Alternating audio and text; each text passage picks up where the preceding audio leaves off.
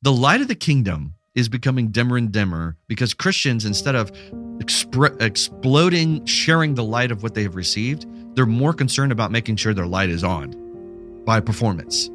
And it's really sad because instead of seeking first the kingdom of God because we have found our residence within the king, we're trying to seek first our entrance into the kingdom. Mm-hmm.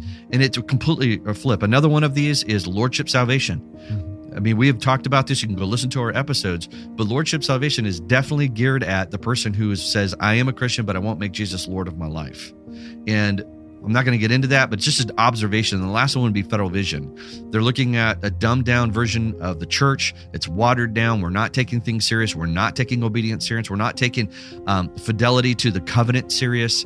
And again, all of these are adding in a required righteousness in order to enter into the final rest of Christ on the day of his return. And that is a two-tier step that is that is adding to the gospel. And it's dangerous and at different levels. So I, I need to be careful here. It's not that some of these are I think are confusing. They're not another gospel. I think it's confusing it when it comes to like lordship salvation and some of what piper says. Uh, but the reason i make these observations is the reason why justin and i are fighting for this and this is reformation week. If you lose this you are dead in your sins. It's very clear. We have to get the gospel clear. And yeah. this is why we do these types of podcasts is because if we don't have the gospel clear justin then nothing else matters. Nothing. That's true. Maybe as a parting shot here to reiterate what's the antidote to the fact that there are plenty of false professions out there that nominalism is a thing and revivalism has borne bad fruit? What's the antidote? Well our response taking our cue from the apostle paul and and other writers in the new testament is that we double down on union with christ by faith. We preach the gospel with as much clarity as possible. We preach a robust gospel. We don't just preach portions of it so we preach atonement. We preach satisfaction being made for sins by Christ, received by faith. Mm-hmm. We preach the imputation of the righteousness and the holiness of Christ, that his perfect life in full obedience to the law is counted to us as our obedience and as our righteousness. So that it is as though we were as perfectly obedient as he was in our place. We preach that. And then, of course, we preach the triumphant resurrection where he is raised victorious. He's triumphant over the evil one He's triumphant over hell. He leads out with him a host of captives.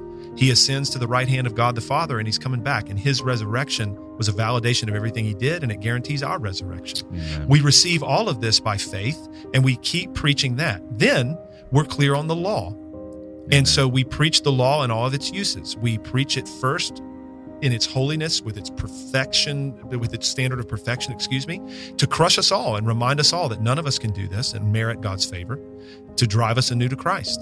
And then we preach the law as guide, right? It shows us good and good and bad in its second use and restrains our corruption. And then in its third use, it guides our living in Jesus. And we preach the law that way because that that's the response to be. But guys, doesn't it matter how we live? Yes, we preach the law, but we don't preach the law as threatening to the Christian because Christ has removed its teeth and we're not under the law, we're under grace. Then right. finally, we live life in the covenant community of the church where we sit under and we participate in the means of grace, primarily the word and sacraments.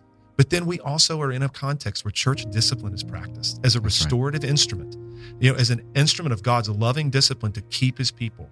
And without all of this, I understand why people wig out over nominalism and, and fake professions. But if all of this is being done and all of this is held together as this beautiful, cohesive whole, we're on the right track. Mm. The Lord's given us what we need. We don't need Amen. to go elsewhere outside of the scriptures and outside of a confessional tradition to find it. We have the tools we need. Thank you for listening. Today's reminder is from a recent Theocast episode hosted by Jon Moffitt and Justin Perdue. Everyday Grace is a listener supported podcast. If you would like to help support our ministry, please visit theocast.org/give.